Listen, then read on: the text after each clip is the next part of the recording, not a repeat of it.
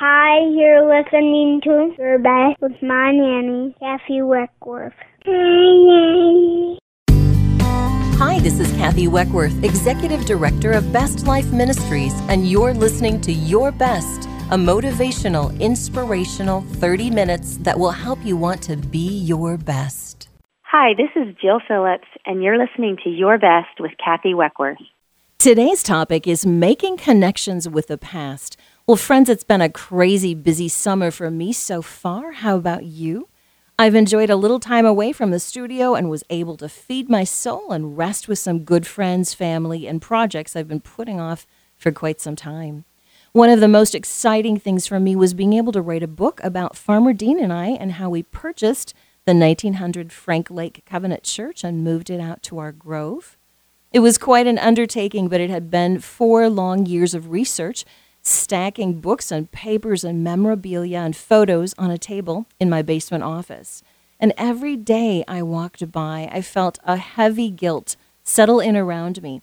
You know, the kind I mean, like when you're running through puddles of rain and your tennis shoes suddenly become soaked, you feel completely drenched and soggy. Well, that's exactly how I felt all the all the time, just continually.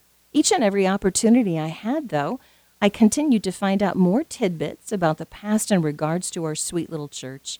People showed up, and they especially come in the summer months to the church, and they tell us stories about how their grandparents that have passed on left pictures or talked about their time at the church. Well, I did it. Can you believe it? With God's great help and a gentle push from my inner pushy, bossy, self starter self, I sat down and faced the mound and I got it done and I finished the book. It's in its final phase now. It's at the printers, and we're just getting it ready to print it. It should be out in the next couple of weeks. As I wrote, I tracked the emotions, the anxiety, and the credible faith that we gather from friends and family as we moved the building to our grove. Meanwhile, a couple weeks ago, Dean and I celebrated our fifth annual Pie Social hymn sing at the little church. As people drove up and parked in the parking lot, we like for the experience of that evening to make you feel like you've walked right back into time. So we set our tables up with red gingham checked tablecloths and we had um, sunflowers on the tables. It was really great. We had pink lemonade and iced tea. And there were people listening to our Glenn Miller and uh, wonderful old music, Nat King Cole, Frank Sinatra. We just like to go back in time with people. And so, as people sit and enjoy the lovely weather in the old beautiful church in the Grove, then we walk in and we spend about a half an hour singing old hymns. And this is my favorite part of the evening. When I'm sitting up front and I can hear those beautiful voices and they're singing together in harmonies, it's so lovely to be able to experience the beautiful old hymns. Now, here's the thing that I know being an old worship director hymns transcend time, they transcend language because people from all kinds of denominations show up to our event and everybody knows those old hymns. They probably don't know the latest Chris Tomlin worship song. They probably don't know the latest Hillsong number, but they know how great thou art, great is thy faithfulness, what a friend we have in Jesus, the old hymns. And here's the wonderful part about those songs as they're written. They're from the late 1700s, 1800s, and 1900s. And we see that as we sing them, the words are so meaningful. Sometimes people complain because they say, you know what? The words don't make sense. Yes, they do. Just sit down and read them like a poem. They make beautiful sense. And so we embrace that time together and then we eat all kinds of pie. It's really a fun, fun evening. But why am I telling you this? Because for so many years now, so many of my friends, they boo hymns. They say, no, we're not going to sing them in our church. Song leaders say, no, we're going to have the latest and greatest. I'm telling you, the hymns are what connects generations. The hymns are what connects denominations. And the hymns are still so meaningful. And that's what we're going to enjoy today because we've got an interview coming up with one of the great worship artists, Jill who's going to talk a little bit about hymns and gospel music. And then we're just going to hear from a few of my close friends who are going to talk about what they love in regards to hymns. Here's Best Life staffer, Dr. Mary Schultz Mishner. Choosing my favorite hymn is really hard. but I guess I would have to say it's the old rugged cross for the simple reason that it was my dad's favorite. He's been gone for 17 years, and I still miss him dearly. Well, joining me in the studio today is the very talented and incredibly beautiful Nashville based singer and songwriter Jill Phillips. Jill has released 10 albums and is a wife and mother to three children. She got her start in the music industry when Grammy winning songwriter producer Wayne Kirkpatrick produced Jill's self titled debut album. Wayne also produced albums for Amy Grant, Garth Brooks, and Susan Ashton. As a former worship director, I utilize many of Jill's songs within our worship services, so I feel so blessed, so incredibly overwhelmed today to have her on the show. Welcome, Jill. Kathy, thank you so much. So, Jill, your latest project, which I'm so excited about, is called Lead Me Home, and it's described as an album of gospel songs and hymns that draw from your Southern roots and faith heritage. Tell us about uh, what the prompting was for this to create this kind of style of music. Sure. Um, yeah, as you know, I'm, I'm a singer songwriter, so I mostly do my own music or songs that I've written with my husband. And it was coming up on time to do a new album. It's been a couple of years since um, Mortar and Stone came out, and so I, I was just noticing that what I was listening to in my car and in my house were gospel songs um, I was noticing they were just moving me, they were speaking to me, and sort of in a season of unrest and, and some loss. I lost my some beloved members of, of my family mm. in that mm. time, and so I just I found that my heart was just drawn to them, and since I put out my records now independently, um, I I kind of just get to do what I want. Oh, I love that. and what you. I like and what moves me. And I, I just told my husband, I was like, I think I want to do an album of sort of the hymns and gospel songs that remind me of my childhood. Okay. And I'm sure in some way it was to be connected to my family. So I read that you wanted to create this album by choosing songs that had a strong background and that you dug into who wrote the songs and why they wrote mm-hmm. them. And I think that's so neat. So tell us why was that important to you? Well, I think it probably comes from, you know, being a singer songwriter. I know the stories behind the songs. I know why I'm singing them. I have context. It's really important to me as a singer to not not just to sing them well, but to just really know about what I'm singing, to be able to interpret it properly and to feel it and um experience it as I'm singing. And so I really wanted to know why the songs were written. I wanted to know who wrote them. Um, I wanted to know the background. I wanted to know um, just the stories. And I was really amazed to find that the songs that struck me, you know, just on initial listen or initial thought, ended up having these really amazing, deep, profound stories. Mm. And um, and that's you know that that helped me go, yeah, that that is what I want to sing about. And don't you think, as a an artist that when you're singing, I know for me, you know, just working in churchland, when you're singing mm-hmm. for an audience, a congregation, or for you, you know, music lovers, it's so important if you have the pieces of the puzzle of why it was written. It just makes you be able to express it at a deeper level. Don't you think you connect better so that you can deliver it in a better fashion? I really do. Yeah. And, you know, I'm all for people um, you know the Holy Spirit using um, just sort of moving in people's hearts however they want with my music. You know, wh- however I wrote it, I understand that people are going to um, receive it in different ways, or it's going to mean something different to them. But I just really wanted to.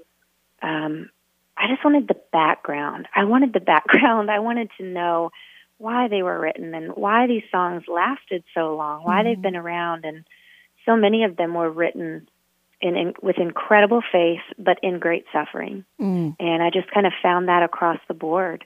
Um, it, it was really, really beautiful. So, Jill, you turned to Kickstarter to raise the funds, which is really, you know, the new up and coming way to do things. And to be able to create it and produce it, I love that this is how you went to your fan base, the people that love you. Many artists are using this platform today for their indie records were you at all nervous moving forward to raise the funds for the project, or did you feel content and confident because you knew, you know, you have a fan base and mm-hmm. and family and friends, and you know, you're sure. in Nashville. What? How did that work? Well, I had done it before. I had done it with one time before with a record called um, "In This Hour" several albums ago, and um, Mortar and Stone. I did not. We I did that myself, but um, and with with a friend. But um, so I knew how well Kickstarter had worked. I definitely would say the first time I did it, I, I was very nervous. I didn't know what to expect.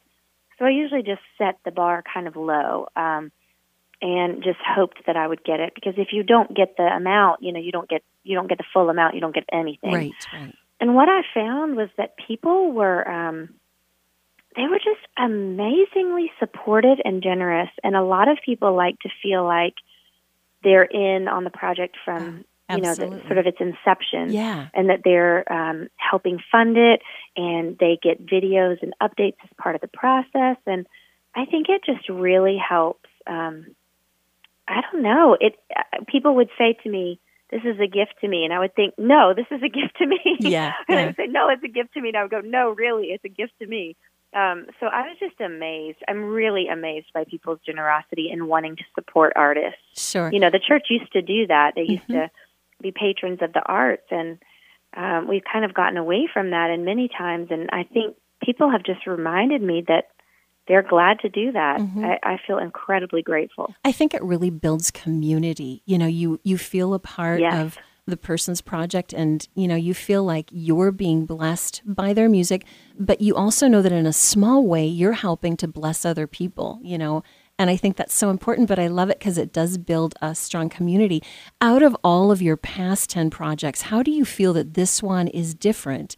And what did you and your husband Andy do to make the songs fresh and in the Jill Phillips style that we love? well that's a, that's a great question um, i i think that the theme that will always be through my music is sort of um, organic acoustic guitar and piano based sort of production. Um, so I knew we would start there. But I think what was different about this project, um, first of all, I recorded it at a different place. I recorded it at our, our friend Gabe Scott's house. Um, he's a he he travels on a Christmas tour with us. He's produced, gosh, um, David Crowder. He's produced a lot of different albums. But um, I wanted to do it at a different studio, just to be in a different space mentally um, which really helped. And I wanted to work with Gabe, which we had never done. So Andy and Gabe produced it together just to have a different set of ears, a different set of ideas. Sure. It's always good to bring in somebody fresh when Mhm. you've done that much recording. Right. And then the other thing I would say we did differently is I just said um, I want to work with a very limited sort of sonic palette because the songs were really simple. I wanted them to be vocally driven. I wanted the the singing to be the center as it sort of is with gospel music hmm and for the instruments to be really simple.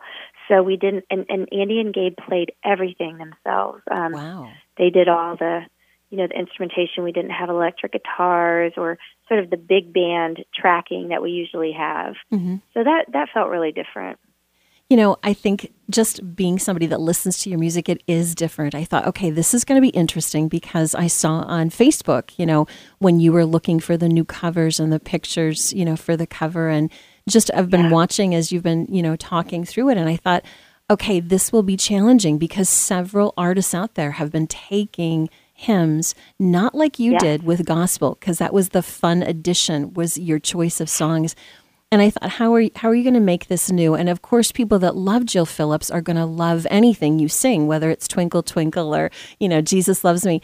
But in this instance, I loved it. Every song was totally exactly what you said: vocal driven, interesting. Um, with your own flavor. Well, if you're just tuning in, you're Thank you listening so to you're welcome. If you're just tuning in, you're listening to Your Best with Kathy Weckworth, and we have the beautiful and talented Nashville artist Jill Phillips with us on the show today. And right now, we're going to listen to one of her songs from this latest project. Her project's called Lead Me Home. The song is entitled Precious Lord, Take My Hand. You're going to love the harmonies on this. We'll be right back with more of this interview with Jill. Precious Lord, Take my hand, lead me on, let me stand. I'm tired, I'm weak, I'm alone. Through the storm, through the night, lead me on to the light. Take my hand, precious Lord.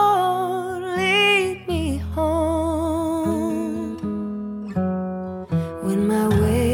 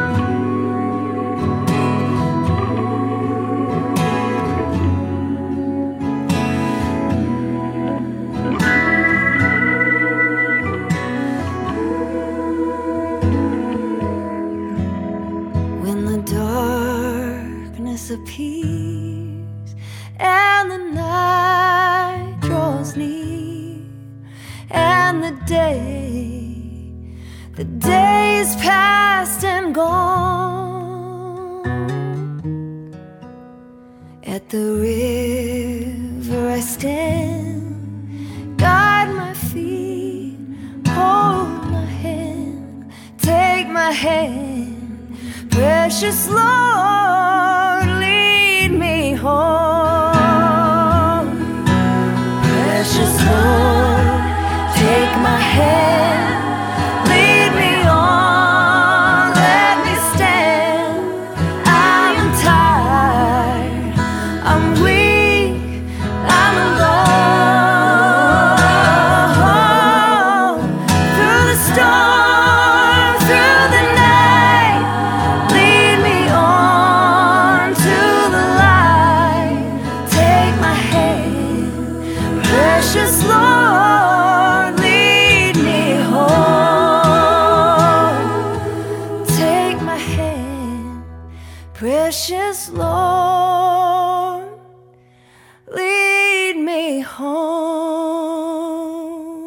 So we're back with the amazing Jill Phillips, and Jill has a brand new CD out called Lead Me Home.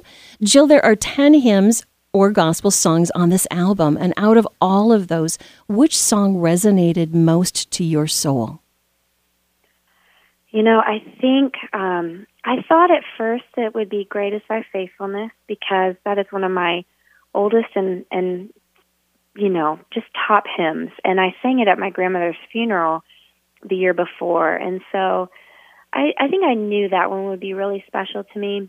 But I was really surprised to find that the ones that were the most fun to sing were the two Thomas Dorsey hymns. Um, Oh, yeah. He was an African American pastor, and he wrote um, "Precious Lord, Take My Hand" and "Peace in the Valley." And a lot of country artists covered those as well. Kind of that crossover between gospel and country that you would find with like Johnny Cash and Loretta Lynn. Right. So I had heard gospel versions and I'd heard country versions of those songs, but when I sang them, I was just surprised at how much they moved me.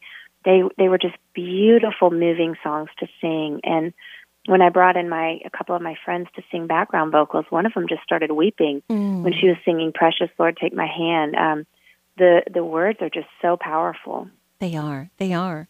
Um, looking back at all of the songs you've written and how God has used you to affect the lives of so many people, is there anything that you would have done differently on your musical journey? No, I really don't think so. Um, and that doesn't mean that I I think it went perfectly or I always made the best choices, but I just really think um I guess I just believe that God has been leading me. I I really do and there are things that um could have I don't know. There there are things I said no to that um people would say, "Why did you do that?" or you know, when I walked away from a record deal earlier in my career, I mean there's so many decisions that didn't make sense um on paper, I guess, but they have just ended up being um ways that that God has refined me and um I guess the old timey word is sanctified me. Sure. Um, and I, I just am really, really grateful for the journey I've been on. I feel really grateful to have a family and be able to do music. And I think, you know, one of the reasons I get to do that is because I'm sort of a middle class musician. You know, I don't have to be on tour 300 days a year. exactly. I get yeah. to do music and do what I love and be home with my kids some. And um, I, I just think that is that is a, a huge gift. Absolutely. So, as this incredible artist that you are, how do you make time to write, perform, have your strong relationship with God, and be a good wife and mom? That's a, that's a really big job you've got going on. How are you doing it?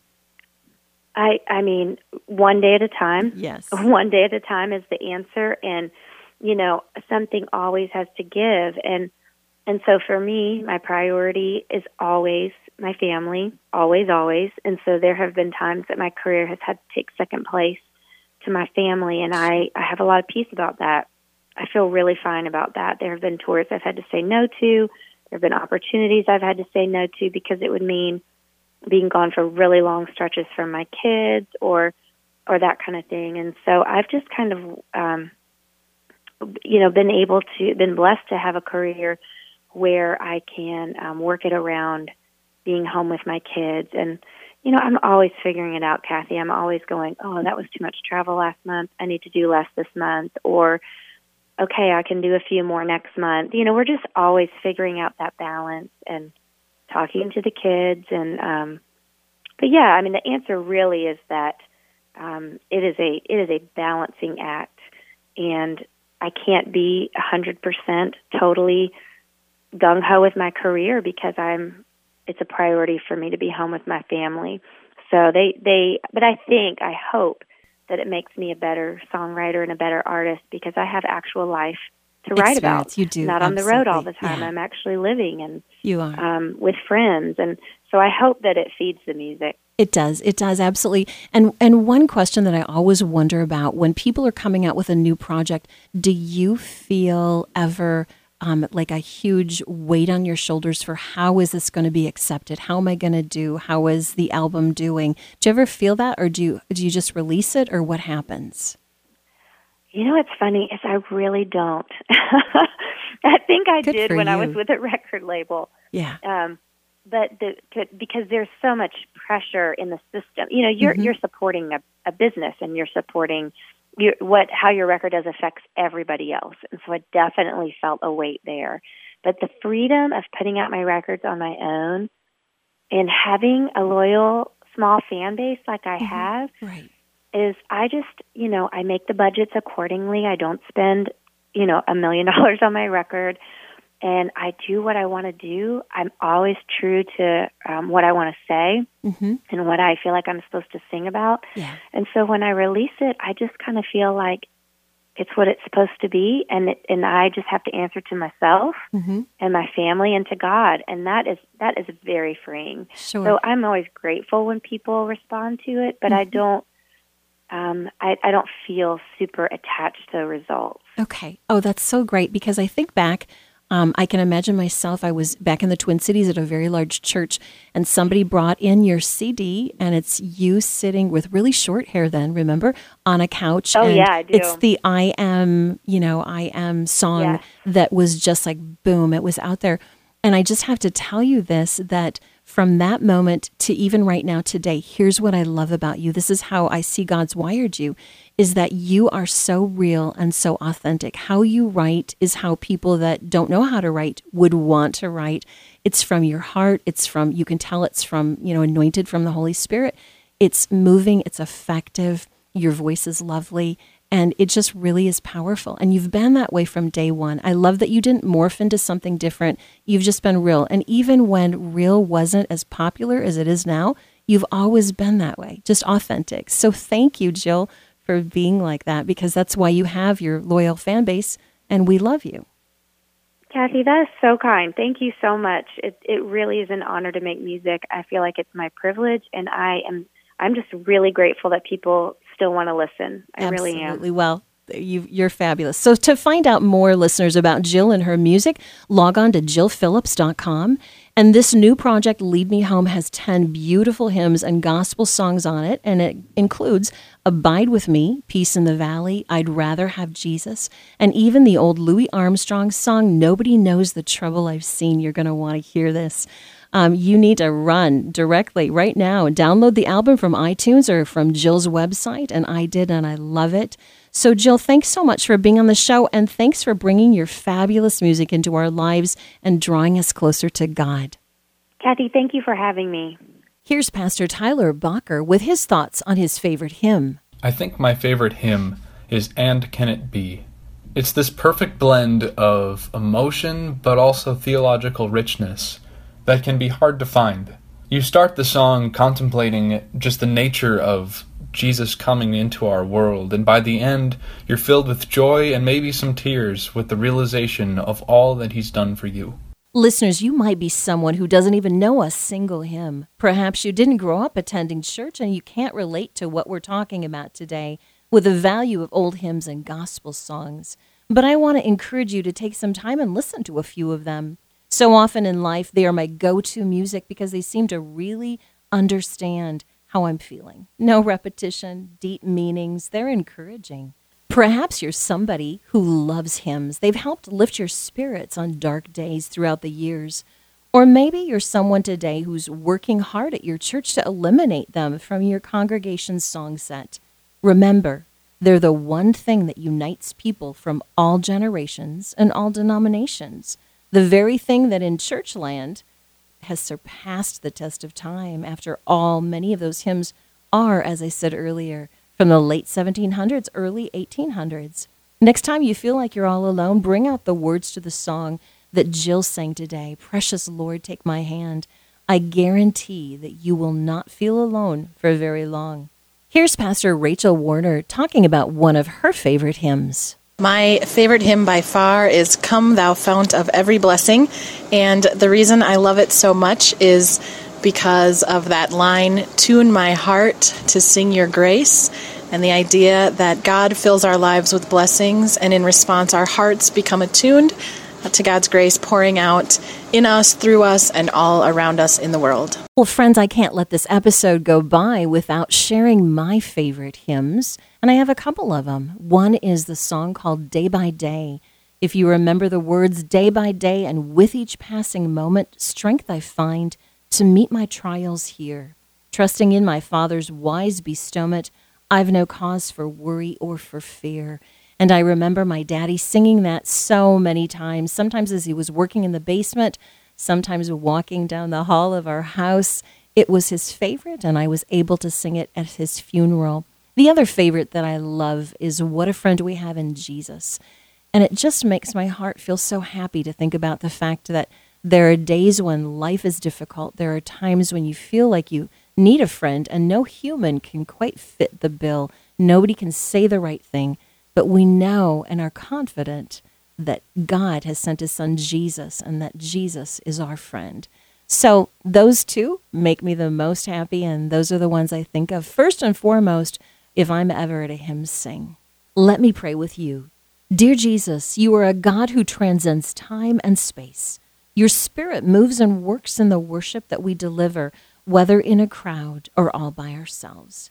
Help us to value the old hymns and gospel songs that mean so much to so many. Help us to really, truly value the past, not forget it, but learn from it. Help us to continue to make connections with our past so that we can learn from what we've gone through. We ask all these things in Jesus' name. Amen. Friends, if you enjoy this podcast, subscribe to it on iTunes and please give us a favorable review so that other people can listen to the show and enjoy it as well. For more encouragement and hope, log on to our website at bestlifeministries.com. And for more information about me, you can log on to kathyweckworth.com. Hey, thanks for being with us today. And until next time, I encourage you to go out and be your best.